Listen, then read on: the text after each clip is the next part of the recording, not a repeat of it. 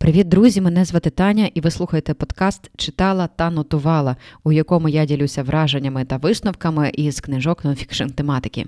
У сьогоднішньому епізоді я буду зізнаватися у своїй тупості і загалом говорити про тупість людську як явище. Бо книга, про яку ітиме мова, вона якраз присвячена людському невігластву яке, на думку автора книги Диванні експерти Тома Ніколса, постійно прогресує і становить нині все більшу проблему для всього людства. Звучить помпезно.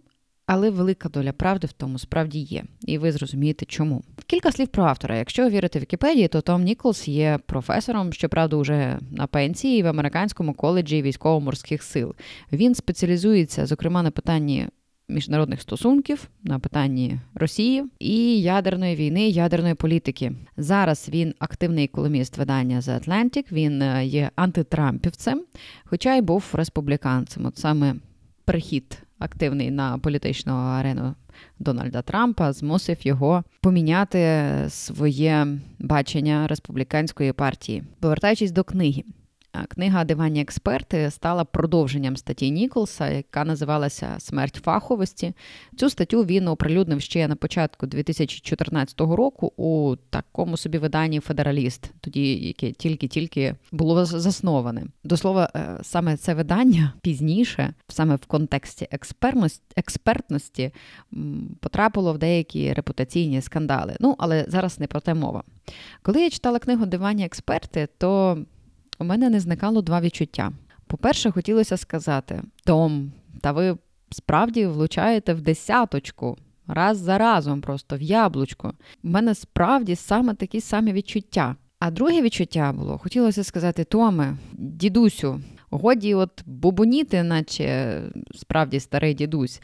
Бо ця вся критика схожа на банальний конфлікт поколінь, коли кожне покоління говорить про своїх наступників, що ось ми були краще, а молодь вже пішла якась не та, не така, ледаща, що вона на себе вдягає, про що вона думає, як поводиться і так далі. Але направду кажучи, е, Оце перше відчуття про те, що автор справді має рацію, і його аргументи, його думки є раціональними. Оце відчуття в мені, зрештою, перемогло. Книга Диванні експерти вона про те, що автору просто таки накипіло поєднання масового людського невігластва.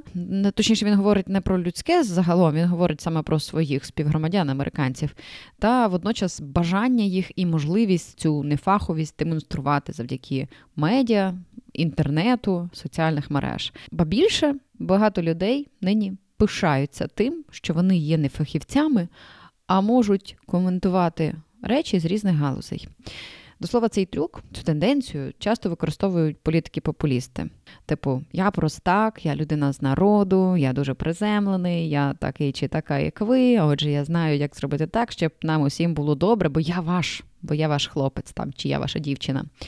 І ці всі сноби в білих комірцях, ці всі експерти, от вони відірвані від життя. Чому ця тема загалом важлива і для нас з вами, для українців? Тому що схожі тенденції є і в Україні. Ну, зрештою, ми частина глобалізованого світу, і ніщо погане і добре. Повз нас не може тепер проходити. Ці тенденції невігластва проявляються в освіті, в політиці, в не можу вжити це слово в дискусіях, а скажу прямо в срачах в інтернеті, в медіа, в соцмережах. Я давно не дивилася, мабуть, роки два вже політичні різні ток-шоу, навіть, напевно, їх зараз і немає на телебаченні, але ви точно можете пригадати, е, як на якомусь політичному ток-шоу політики чи там введені в медіа середовище так звані експерти коментують усе на світі: від погоди до макроекономічних показників зовнішньої політики, не знаю, там космічних досягнень. І говорять це настільки впевнено у тому ключі, в якому би хотіли почути глядачі, що довіра до них зростає. Так народжується оцей от популізм, про який я говорила, і це напряму стосується проблеми нефаховості.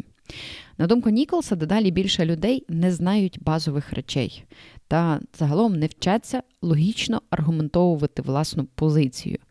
Проблема навіть не так в байдужості до уставлених знань, а в прояві активної ворожості до них, наче існує якесь протистояння між фахівцями, експертами в якійсь вузькій галузі і. Власне, решт, решта людей. Книга була написана написана до ковідні часи, але згадайте, які дискусії точилися між е, лікарями, вірусологами і людьми, які просто щось погуглили в інтернеті.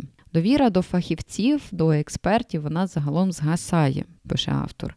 Таке враження, наче оцей сучасний інформатизований світ усіх зрівнює в знаннях. Зараз е, до цього доєднався ще чат. Чат-бот, який відповідає на всі питання. І, начебто, озброївшись Гуглом, кожен стає експертом. Зробив research невеличкий, так, в інтернеті, і ти вже в чомусь петраєш. Але Ніколс каже, що дослідження в інтернеті це не дорівнює справжньому дослідженню, справжній експертності в якихось питаннях. Факти, знання фактів не дорівнює знанню як такому. Більше того, в інтернеті факти бувають сумнівними. В інтернеті дуже багато неправди. Ми живемо в часи, коли загалом дезінформація вона витісняє знання. Знайти у тому всьому мережі якісь зернятка істини непросто. Для цього треба мати якусь основу. А тепер а тепер зізнаюся в своїй тупості, як я анонсувала на початку подкасту. Кілька років тому, ну це дуже банальний такий приклад, але він дасть розуміння, що е, проблема насправді є, і вона стосується багатьох галузей. Кілька років тому я захоплювалася бігом і натрапила на сторінку одної бігунки, яка, зрештою, мала певну спортивну кваліфікацію, вона виконала норматив спортивний, і вона роздавала поради в інтернеті. Не тільки про те, як бігати, а як харчуватися, як тренуватися, аби бігати довше, бути витривалішим, е, здоровішим, швидше відновлюватися. Е, всі її поради зводились до того, що це було популяризаторство веганства, популярного на той момент, можливо, і зараз, інтервального голодання, і це все поєднувалося справді виснажливими тренуваннями двічі на день. Вона опиралась на певні книжки, в яких були якісь дослідження. Ну, от, власне, в чому проявилась моя тупість в вірі в те, що написане в інтернеті людиною, яка, навіть якщо вона є майстром спорту, що, начебто, це має бути правдою. Я певний час вважала її фахівцем в цій сфері, і певні поради навіть наслідувала. Як пише Ніколс, коли вам щось вдається, або я доповнюю його думку, коли ви бачите зі свого досвіду, коли ви бачите людину, якій щось вдалося, то це зовсім не означає, що перед вами є фахівець у цій темі. Так само сталося і з цією бігункою. Через кілька років такого її режиму вона отримала певні проблеми зі здоров'ям, дефіцити в організмі. Вона перестала прогресувати як спортсменка. Вона повернулася до звичайного збалансованого харчування і повністю змінила свої погляди. Е, їй щось вдалося. Та чи є вона експертом в цій темі? Може, це заслуга її тренера? А якщо навіть її, то чи може вона експертно комусь щось радити, комусь чогось вчити? Що таке загалом фахівець? От на ці питання і відповідає Том Ніколс в своїй книзі. Справжня фаховість, як пише автор, це поєднання освіти, таланту, досвіду та репутації. Експерт повинен мати фахову освіту, здобуту у відповідному навчальному закладі з хорошим реноме. Е, чи трапляються самоучки? Так, але це радше виняток, аніж правило. Описана мною бігунка, вона загалом, напевно, вона і я потрапили на класичний оцей трюк підтверджувального упередження, тобто схильності людини сприймати ті докази, лише ті докази, що підтверджують те, у що ми віримо. Зі схожими поглядами було її коло спілкування цієї е, дівчини.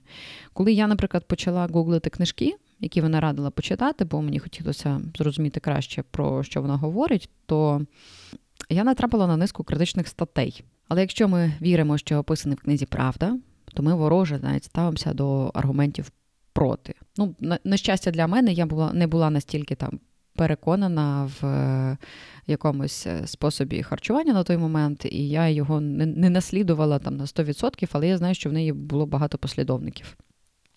Цей приклад може стати, здатися таким якимось несуттєвим, але мене він навчив, наприклад, ретельніше обрати людей, яких можна назвати знавцями в певній галузі.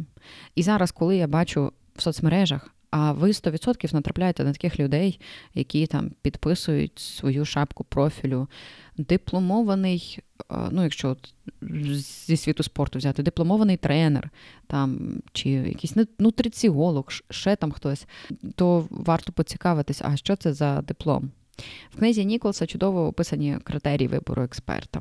Повертаючись до питання освіти, е, автор констатує, що освіта загалом в США страждає від низької кваліфікованості вузів. В Штатах, ну і так само в Україні є проблема з коледжами, університетами сумнівної якості, які часто просто почали заробляти гроші. Ніколс пише, що до освіти почали ставитися як до товару масового вжитку, наче вчителі, професори це все персонал для обслуговування людей, які платять гроші. Ви платите гроші, отримуєте диплом. Не знання, а диплом. От, от так якось. І цим людям має бути комфортно отримувати освітню послугу. Коли я читала, то мені на думку спадала якась така аналогія, наче, уявіть, прийшов час обідати, ви голодні. Перед вами ну, проста така їдальня, так? Нормально, але, але це їдальня де подають якусь кашу, м'ясо там чи рибу, тарілку салату і щось попити. Ви в цій їдальні наїстесь, ви будете справді ситі. Вам там не плюнуть в тарілку, не буде сипатися стеля на голову, все буде чисто, гігієнічно, вічливо, шанобливо, ви наїстеся в ній. Все буде добре. Але ви маєте певні обов'язки в цій їдальні, ви маєте там піднести свій піднос е, з брудною їжею на столик, е, не їжею, перепрошую, а з брудною тарілкою на столик е, для брудного посуду. Ви маєте поводитися культурно, не шуміти. Це місце, місце, куди приходять саме поїсти. Насититися. А є інший варіант. Можна обрати якийсь умовний там чудобарчик, кафешку. З їжі там будуть якісь снеки, може там якийсь супчик, холодні закуски. І все там буде прикольненько, буде атмосферненько. Там будуть ваші друзяки, буде що запостити в соцмережах. Там може бути якась вечірочка. Ви будете дуже вільно себе там відчувати, комфортно, можна, хоч не знаю, там в шортах прийти. Вам завжди там усміхнуться, так похлопають дружньо по плечу. Ви можете так само похлопати персонал е, цього чудобарчика у відповідь. Ви вийдете з нього з класними фоточками, е, з відчуттям класно проведеного часу, але ви будете голодними. Ви там не наїстесь. От так само часто трапляється з освітніми закладами різної якості. І я думаю, що Том Нікол зі мною би погодився. Автор фіксує тенденцію, що школи і університети вони змагаються за те, щоб стати надзвичайно комфортним місцем для учнів та студентів. І мова не про комфортне безпечне середовище, як таке, там де тебе не будуть де тебе не будуть е, дискримінувати, там, бити, лаяти чи щось таке. А коли це така собі тепла ванна. І в цій системі безпідставна самовпевненість учнів і їхніх прав значно зросла. Він наводить приклад, що якщо в класі учні отримують погані оцінки, то це м, часто зараз інтерпретують так, наче їх погано вчить вчитель, наче вчитель саме погано виконує свою роботу. Тобто перекладають провину та відповідальність виключно на вчителя. І це відбувається загалом.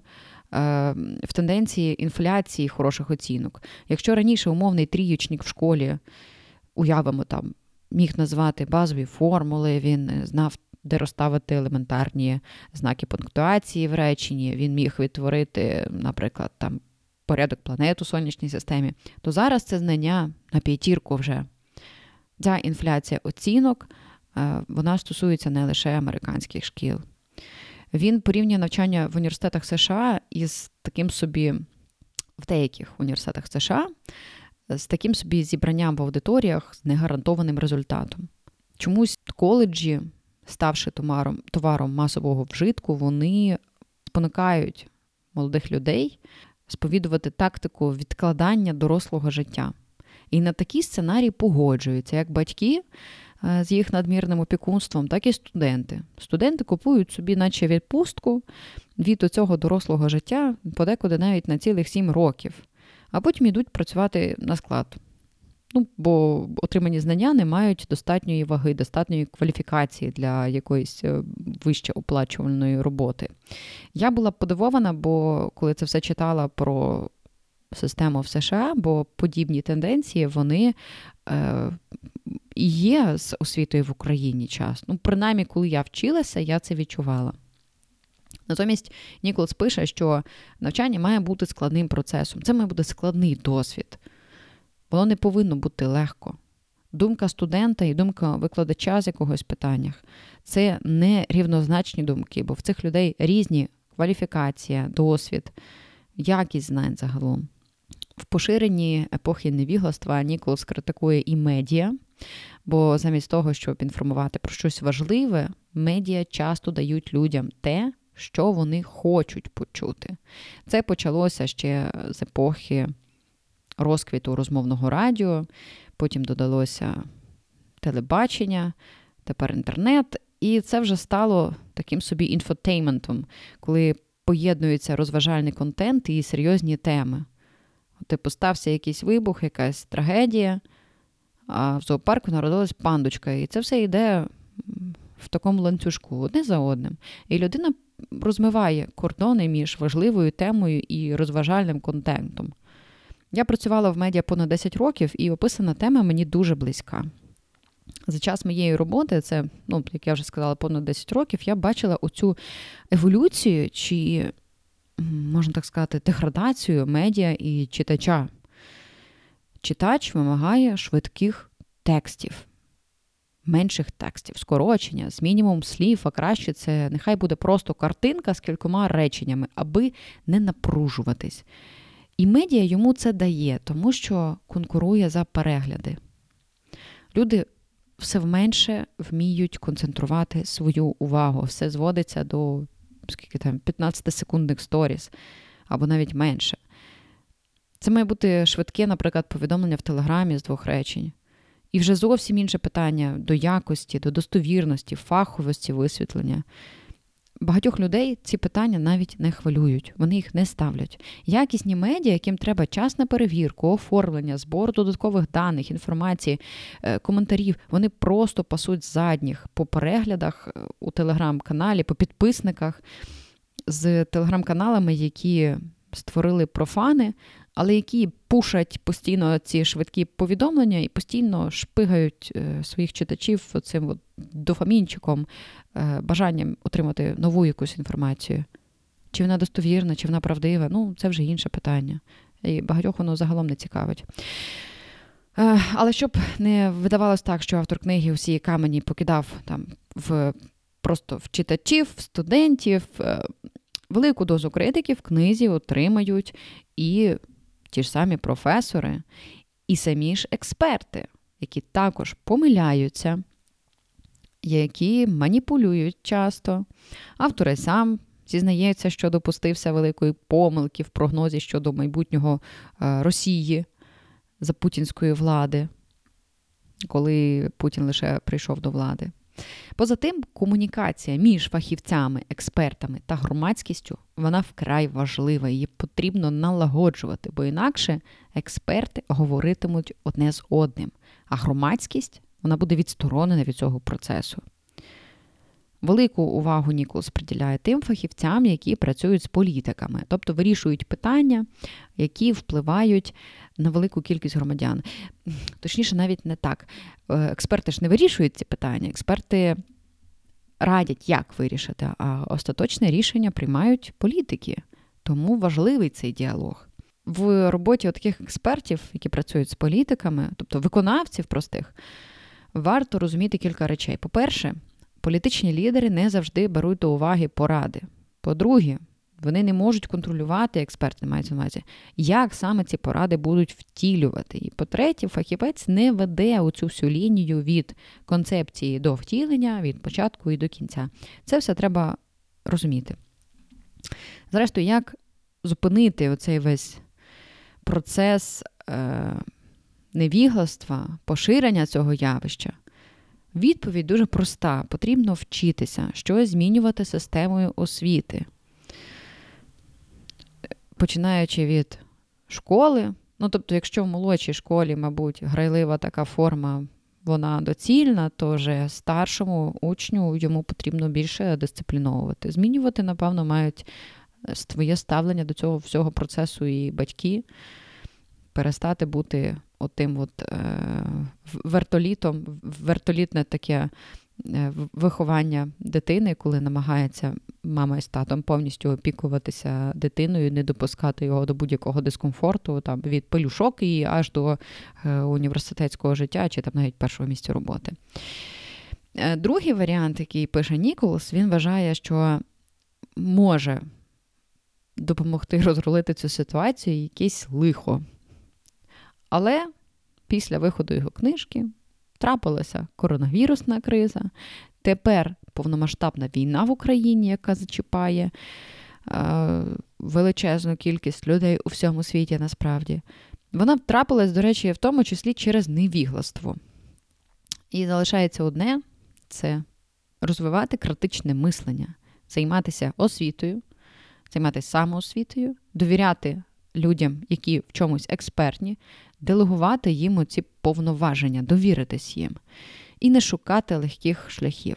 З вами був подкаст Читала та нотувала. Сподіваюсь, вам було цікаво та корисно. Почуємось!